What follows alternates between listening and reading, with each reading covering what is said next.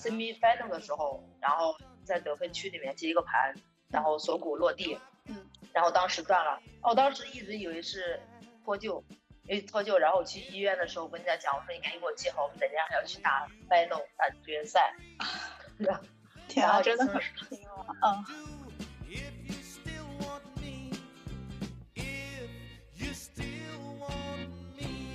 其实你飞盘的输赢，一场输赢真的不重要，懂吗？不重要，真的不重要。你重要的是你带给别人的尊重感和认可感。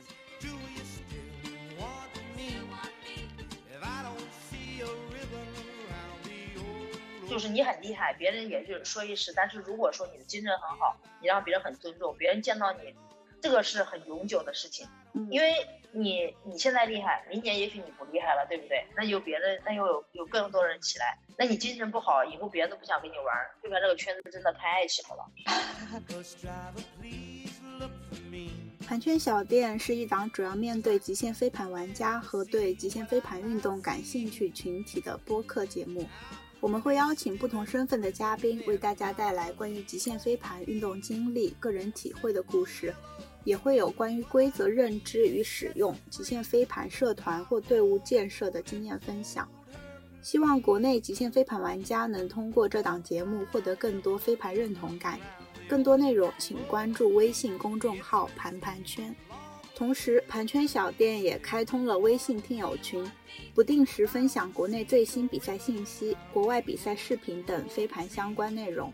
进群请先添加盘圈小店小助手，微信号是 pqxdxzf，也就是盘圈小店小助手拼音首字母。之后小助手会拉您进群，期待您的加入。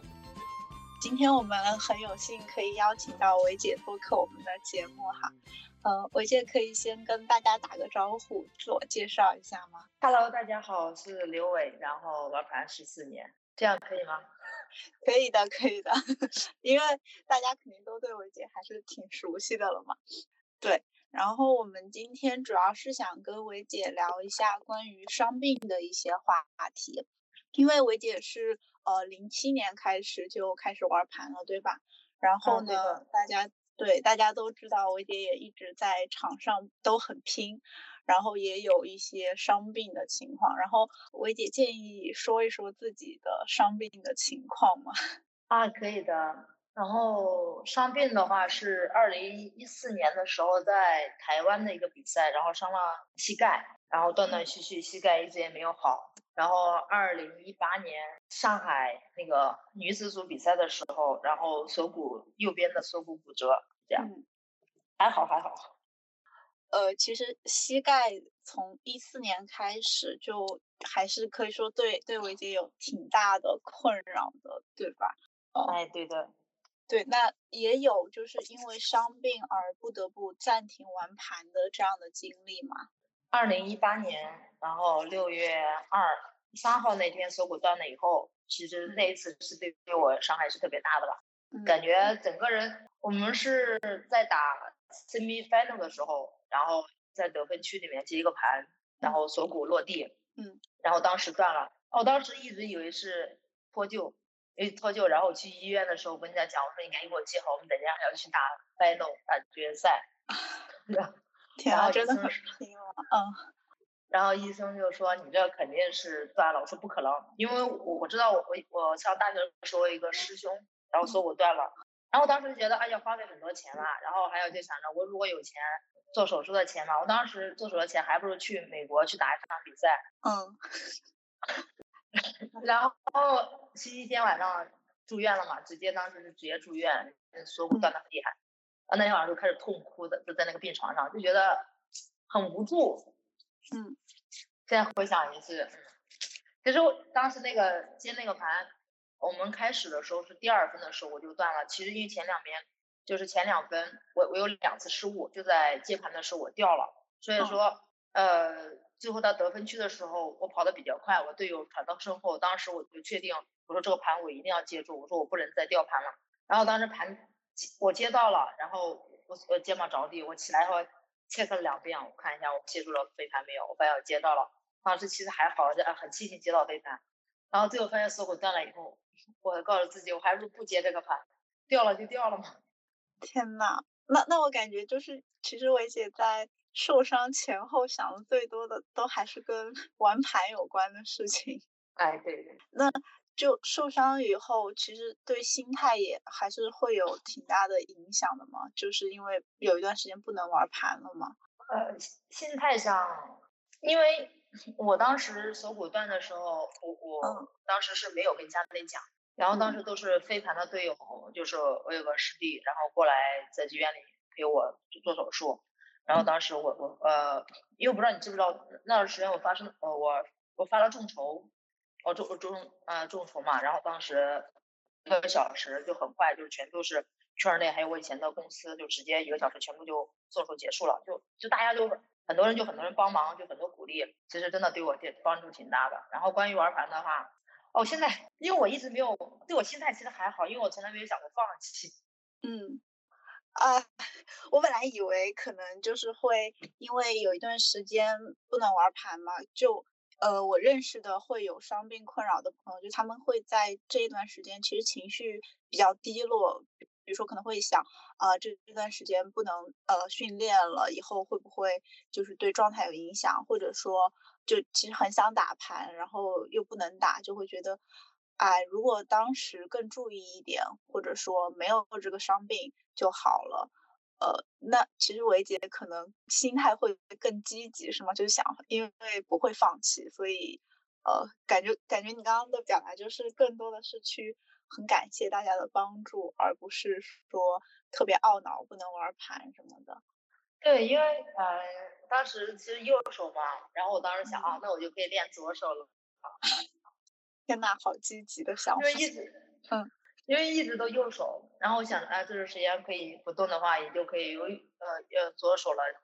其实还好，因为我就是因为你只是锁骨断，又不能又不影响你跑动各方面，嗯，对吧？你多看点视频，然后多学习学习就挺好的。其实对我关于飞盘的话，我从来。我看一下，我当时是六月份断，然后我中间九月份好的时候，我还是会去打比赛，就还是会去玩。十二月份我们去打了佛山的比赛，当时我我当时我只要一一一拿飞盘，大家都会很很紧张，你知道吗？对，我我也有听说，就说哎，大家场上要小心一点，不能让维姐再受伤了。对，我只要一拿盘，我只要一举手，我只要一扶肩膀，他们就啊，维姐你没事吧？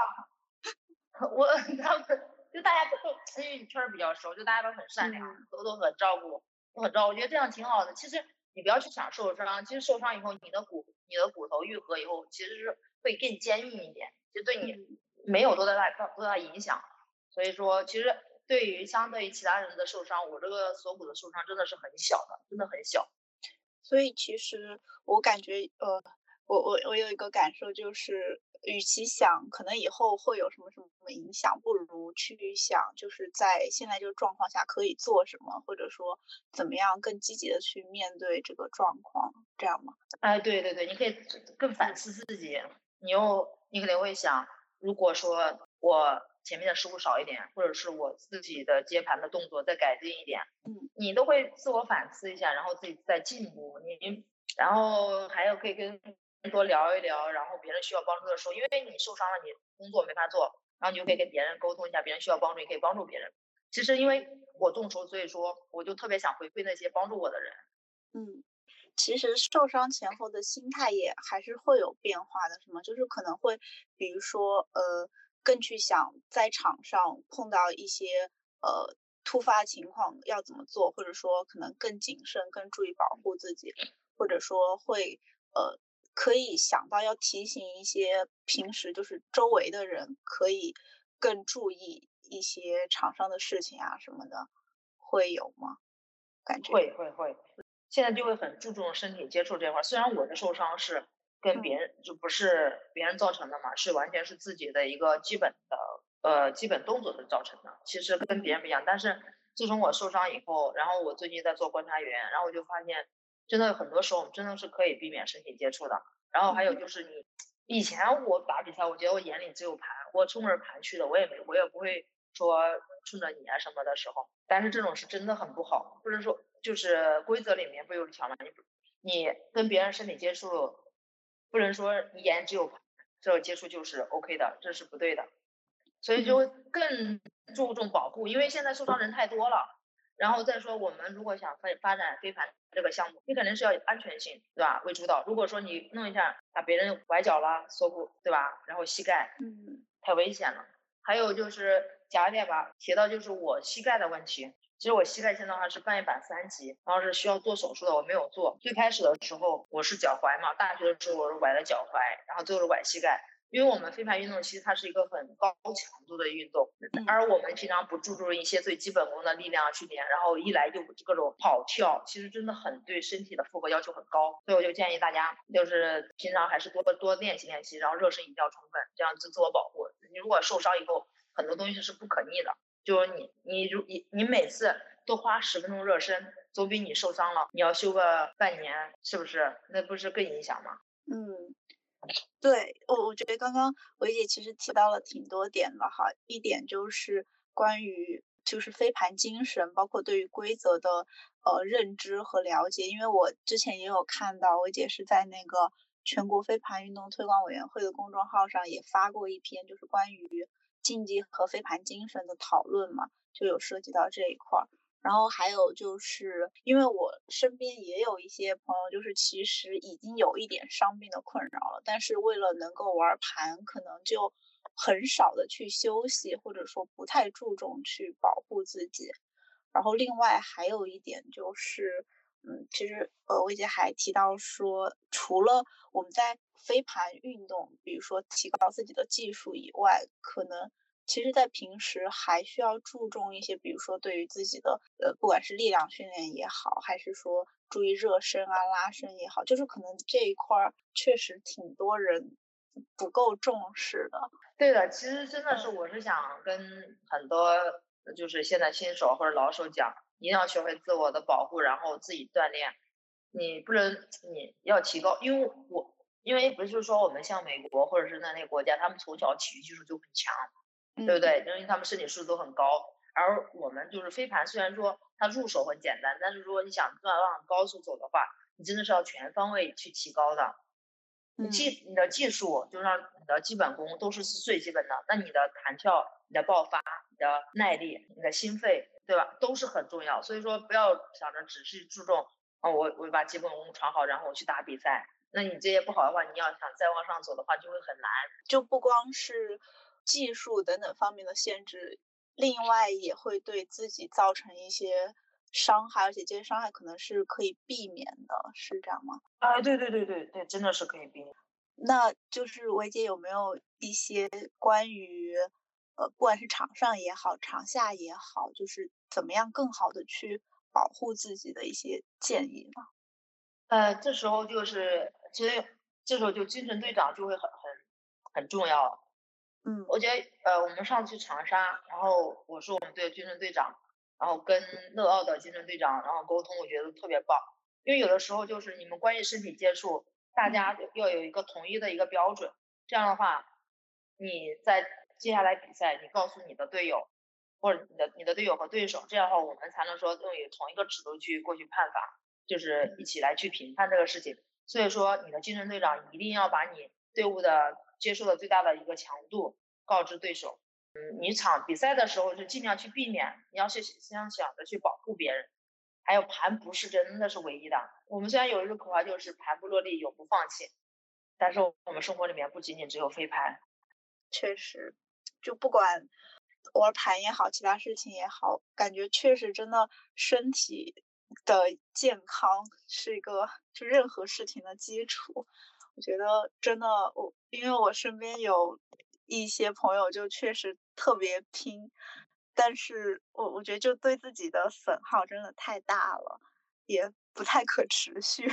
对啊，飞盘这种消耗太大了，你要真的是走长远路线，要学会保护别人嘛。我一直就是灌，我现在灌输的思想，我就觉得其实你飞盘的输赢，一场输赢真的不赚不重要，你懂吗？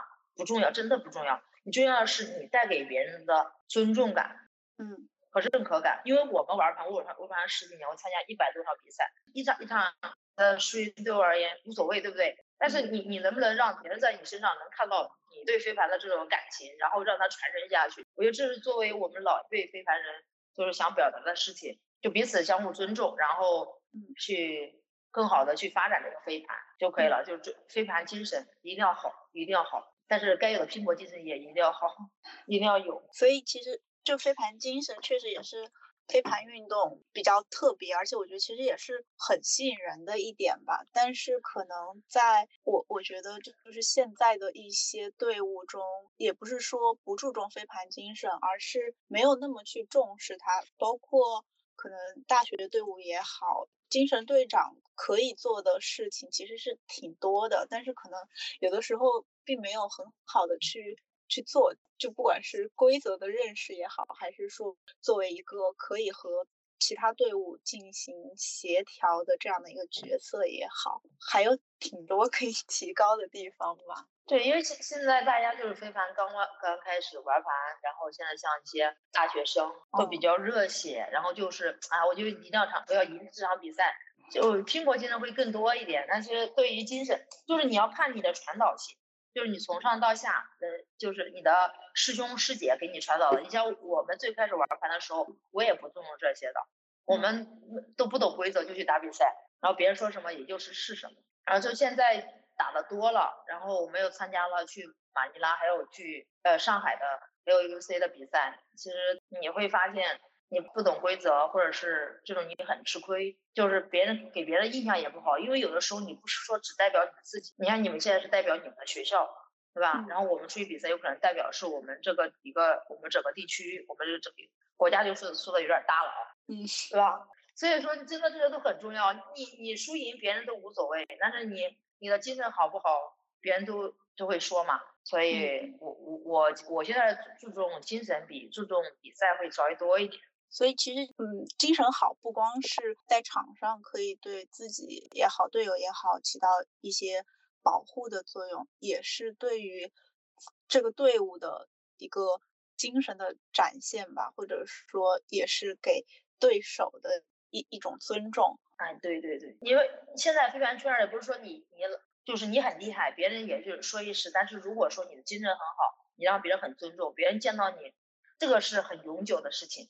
因为你你现在厉害，明年也许你不厉害了，对不对？那有别的，那又有有更多人起来，那你精神不好，以后别人都不想跟你玩，对吧？这个圈子真的太小了，就不要想。所以说，我们还是好好的去学规则，然后尊重一下队友，然后尽量去保护别人。飞盘里面不是沟通嘛？也许那个盘大家都有机会去摘到，但是如果说你的摘到的前提是损害到别人，就有可能他会受伤，那你就尽量让他去摘。或者你俩同时起跳，下落的时候你，你抱一下别人爸爸，不要他摔到地上。嗯，所以其实飞盘运动就真的有挺多、挺多维度、挺多层面的吧。我感觉就不光是说它本身作为一个体育运动的竞技层面，更多的其实在精神层面也是，就我觉得可能是更重要或者更吸引人的地方。对，我觉得因为当如果说这样在任何一个人。陌生人，你叫他推荐飞盘，你要怎么说？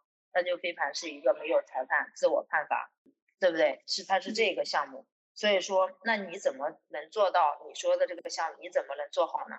那都是要以身作则，不是说我们随便说一说。我我当时那篇文章里面呢，我当时最后一段是说，我们每个人都是飞盘的名片，你想要飞盘什么样，你就做成什么样。哎，也许我现在老了，跑不动了，所以 玩不了特别极限的，所以肯定现在就是就是一些更。在乎一下就是精神这一块儿，因为这肯肯定也是一种就是精力和时间的沉淀带来的 更多的思考。那维姐有什么就是关于就是精神方面的一些，比如说让你印象特别深刻的例子吗？比如说其他队的一些特别好的，或者说挺挺危险的举动，就对你有很挺深的印象。我我自己而言的话，都是我自己吧。我有一个盘。我那篇文章写到了，其实有有两次，就有一次是二零一五年，我在呃香港去参加那个 Rinse Up 的教练员的培训，然后我们当时打比赛，我当时滑倒了，然后我起来的时候我就没有看，我就直接往前冲，然后这是一个小姑娘也直接过来，我就直接把她撞倒了。当时她才刚做完手术一个月，忘记什么手术了。其实那个比赛的话，因为我是追我的防守队员。我我摔倒，然后起来转身就加速了，然后他是往前走，因为我的防守队员下底，他 cut in，当时我觉得我我我当时就觉得，哎，我也没有做错，他就很生气嘛。人家生气也是应该的，因为人家刚做完手术一个一个星期，然后过来打个比赛被我撞，我我我开始不能理解，我说我又不是故意的，我说我要去追我的防守队员。你现在想想，你是可以理解的，对吧？你是可以，我是可以规避这个事情的。也不是说我眼里只有我的防守队员，而不去顾及到他人。这个事情我一直都记得。还有一个事情就是，嗯，去年九月份那个常州的比赛，当时我跟猴猴子我们俩是对手，当那个盘他们那个队友，我知道是要给猴子，因为下底，我当时是我在最后一个人，然后我就看盘传过来了，然后我当时其实我也要猴子，你知道吗？就是那个男生一米八几，然后又很壮，然后我一米五，然后其实我能预感到我有可能会他有可能会撞到我。嗯，你懂吧？因为那个盘是先往前，其实速度都是在加速的一个状态下。当时撞的瞬间，我叫了他他一声名字。你现在想想，其实那个盘真的很危险。我不能说我为我演演自由盘，我就可以这样去上去了，对不对？这样是这也是属于一个犯规。最后起来的时候，我问他我犯规了吗？我其实他如果说犯规，我也是可以接受的，因为我觉得我有问题。然后他说没有犯规。然后最后下来，因为我们关系很好。然后我下来，我问他，我说刚才那盘是我的问题，你怎么不叫？他说不是你的问题。他说我们俩撞的话，我我能允许这个身体接触，这个盘我没有接到。哎，他也是顾及面子，但是这个都很不好。然后还有好的话，特别好的，没有特别好的例子，现在想不到。就是已经习惯了这种比较好的状态，就没有再特别深的印象。因因为我每次都是会自就是。发生过在我身上的事情，我都会记得很清楚嘛。嗯，然后其他好的事情，我觉得好的队伍比较厉害的队伍，他是，是我真的想不到，都还挺挺多挺好的。最好就是大家都就都特别好，所以就也没有那种特别好的感觉了。哎，对，大家都。我觉得刚刚就是关于呃猴子的那个例子，其实也也给我一点启发，就是我觉得很多时候现在场上。其实有的时候是有有犯规的，或者说确实那个动作什么的挺危险的，但是可能有的时候大家就是出于一种啊算了，或者说哎比赛继续吧，或者说不太好意思说而没有去提出来。但是其实提出来反而是对飞盘精神可以推进的一个一个特别好的选择吧。对，其实有些事你要你要提出来，但是也不能什么都叫，懂吧？嗯，不能什么都叫。对吧？这样比赛那就真的没意思，因为你跑的时候跑步还能左脚碰右脚，你比赛的时候难免有身体接触。但这种身体接触，你是不是觉得他他是有意还是对吧？是不是是故意的嘛？他还是只是不小心？还有你那个盘，你是真的能接到吗？他即使不犯规不碰到你，你都能你能接到吗？其实我觉得飞盘第一件事你要诚实，嗯，你真的要诚实，你不是说为了我为了赢，然后我这个盘。就直接呃，就是他碰到我碰到我一点点，其实我就叫叫犯规，其实也你也没必要，对不对？嗯。啊，我想到了，我想到了，我想到一个 一一个好的例子是这样的：二零一六年七年，然后福州赛的时候，当时我跟别人一个队打深圳吧打比赛，我们当时是四强，四强，最后比比赛结比结束的时候，别人过来跟我讲说说我的飞盘精神很好，我觉得好的。我我我那个例子应该是这样，就是我在拿盘，他在数数，然后我出盘的时候，我我应该是我盘还没有出，但是他把我的盘打掉了，但是出和没出的瞬间，知道吗？我也没法确定，然后他直接就把盘打掉了，我当时我也没有叫，我觉得这个盘，你对不对？你你也没法好判定，他就说我犯规了嘛，我说没有，然后我就走了，我就说 OK，我说这是直接说 turn over，就这样。还有就是，肯定是我们有申请结束的时候或者什么时候，我都会主动的去避让吧，或者是就是呃会给别人一些鼓励，就是他接的很好的话，如果说我队友对手，我也会觉得啊很开心，就做 good catch，然后就他们结束以后特地跟我讲说我精神好，我当时就我也在想我是不是那个牌应该叫犯规，我因为因为我拿在手里我出的瞬间他用脚踢掉，因为那个盘是在他脚跟我手中间，嗯。所以你没法好判定，对不对？对，我觉得可能就其其实这个和呃维姐刚刚讲的也可以联系在一起。呃，飞盘运动最重要的可能，当然输赢也很重要，但是可能除了输赢以外，也有一些很重要的东西，就是不是说要去计较这个我是输还是赢，而是可能比如说不管是队友也好，对手也好，可能有很精彩的呃接盘或者说防守都可以，真的是非常的由衷的为他们呃称赞他们。我觉得这个其实也是飞盘精神中挺挺挺好的一面的。对，真的这点特别重要。所以说，如果别人有好的 lady 或者是好的那个下来击个掌，然后夸他一句，他会很开心。这样我有人做的好的，然后别人夸我就贼开心，我真的很开心。不管认识不认识，对不对？起码别人看到了，别人看到你在努力。对，确实就是有那种特别特别特别积极的感觉，我觉得这个挺重要的。因为现在飞盘这个项目发展的越来越好，越来越多人知道，所以说作为玩飞盘的我们这些玩家，真的是需要传达一些飞盘更好的东西，所以说需要每个人都努力，飞盘会越来越多的人参与。哦，我们 再回到一下我们今天的主题，刚刚好像有一点偏题，谈到精神总是可以聊特别多，就是嗯，因为在现在不管是。伤病的恢复期也好，还是说可能一段时间，呃，休赛季没有比赛也好，就是总会有一些种种原因，我们不能去玩盘，或者说没有什么比赛可以打。但是这些时间，其实我们也可以去做一些事情，去提升自己，或者说保持自己的竞技状态吧。然后关于这一方面，呃，我相信维姐肯定特别有经验，就是有没有什么可以分享的呢？呃，我们。疫情的时候嘛，去年疫情的时候，然后当时我们想着，我就建了一个小小的群，然后大家一起会一起运动，就是你你如果就是要休赛期，大家可以一起一起锻炼，在我线线上线上约，线上约一下，因为这样第一大家都有一个好的体能，飞盘的体能真的很重要，所以说如果一个人锻炼的话，很无聊的话，就可以约小伙伴一起去做打卡，然后约练。还有的话，你可以多看点视频，真的视频真的你会启发很多，就是对你的启发很多。我这我视频看的很少，我视频看的不多，但如果大家有机会可以多看视频。还有就体能，现在我们自己能做的就是体能，在家里面你调整就是恢复一下足，嗯，你的足踝的稳定，还有肩关节这些稳定的情况下再去做点体能，然后多学习学习，然后跟你的队友聊聊天，然后可以。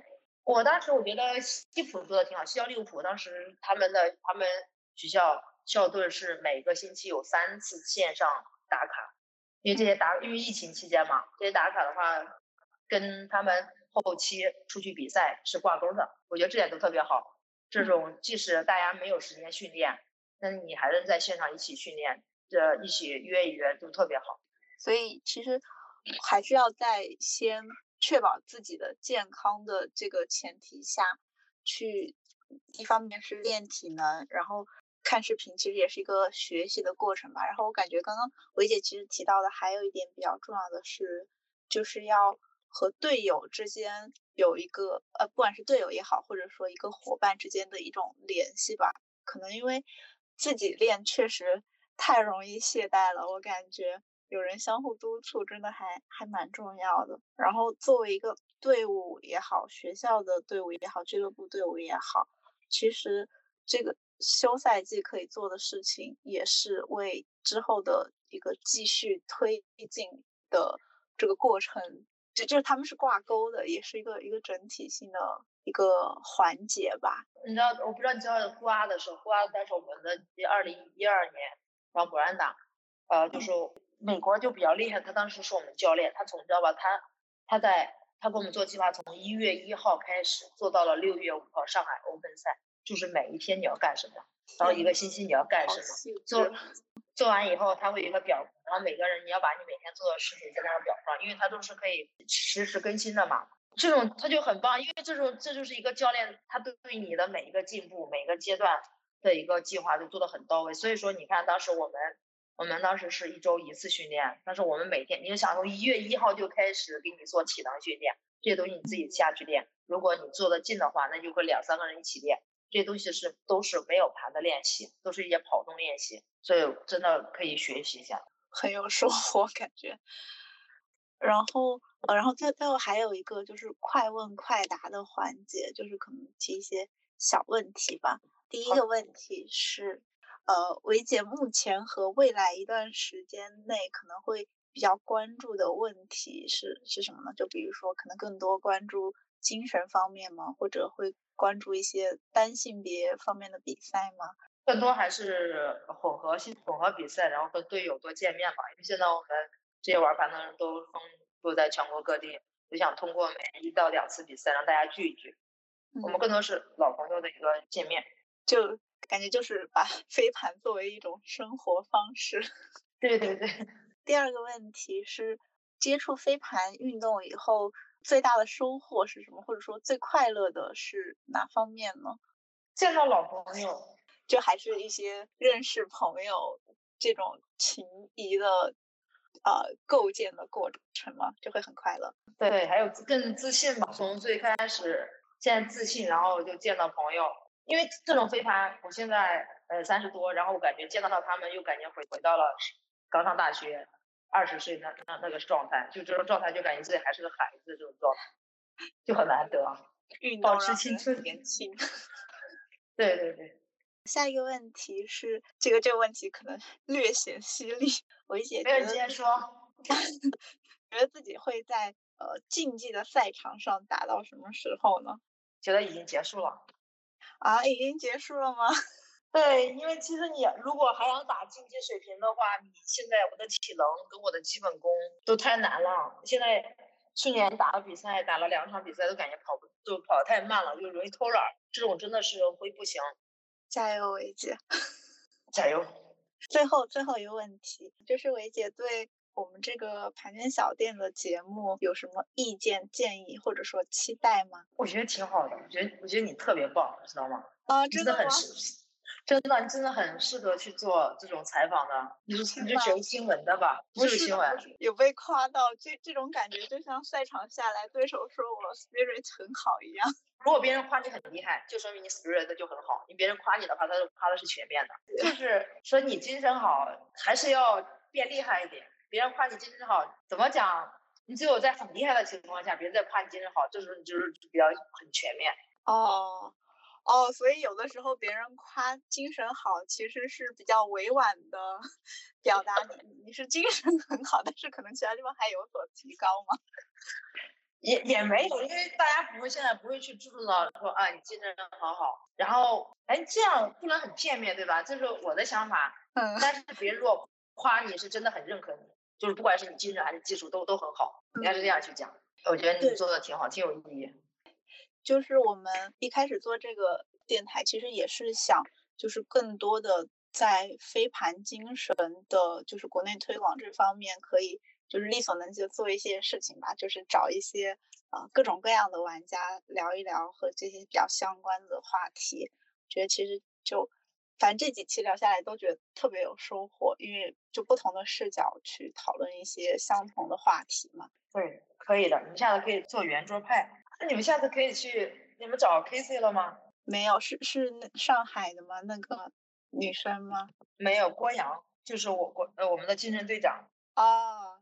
没有，那你下次把它放到那个 list 里面。对你真的要找一下他，他是我们的精神队长。然后我们俩我们俩同岁的嘛，然后也玩了很多年。他现在下次可以，然后再叫上梁壮，我们就可以做一个圆桌派了。天呐，就是感觉我我们这个约谈的人就哎也不是越来越厉害，就是都很厉害。啊，我们现在思想都有点老了。但我觉得就是因为就毕竟你们都是非常有经验的玩家。嘛，所以其实我觉得可以，就真的可以学到挺多东西的。就是因为有一些，比如说对对于精神的注重，可能呃很很多比较年轻的选手，也不是说不注意，但是可能不会觉得它那么那么的重要，就是可能会更在意竞技的一方面，觉得嗯，就精神还是很重要的。嗯，那其他问题不？嗯，没有其他问题了，就是就是我我我本来一开始就。很紧张嘛，因为就是维姐也是那种 一直高山仰止的对象。没有没有，跟你聊天很开心。就是如果大家都是在锻炼的时候遇到任何问题的话，都可以来找我，我就可可以就或者是开一期就是锻炼的一些呃活动啊，就是建个群，然后教大家怎么去锻炼。我觉得能帮到很多人的话就是可以。其实我接下来就是想，因为我自己也受过伤，不管是足脚踝还是膝盖，我是想让大家避免受伤。因为现在受伤人太多了，你如果有这种需求的话，或大家有这种需求，你就可以建个群，我可以免费的教大家。天呐，我觉得就是这期节目播出以后，肯定会有很多人 希望这个群赶快建起来。因为你们都就像孩子嘛，你们都是我们的孩子，你们是非常的未来。那我们要继续努力了。可以可以，真的，其实飞盘不是说我你一个队伍里面不是说光有那种很厉害的，大家都是一个协调分工嘛，所以说做自己最擅长的就可以了。好，谢谢薇姐。那我们今天就先这样了。好的好的，有什么需要帮助再说。好，谢谢。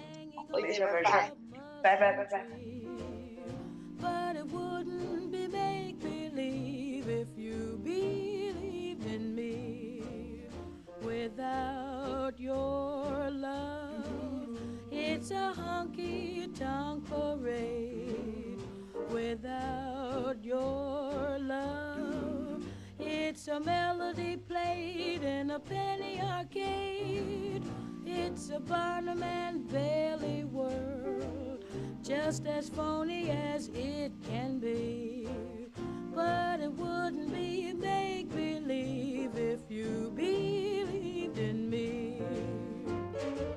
Says only a paper moon sailing over a cardboard sea. But it wouldn't be make believe if you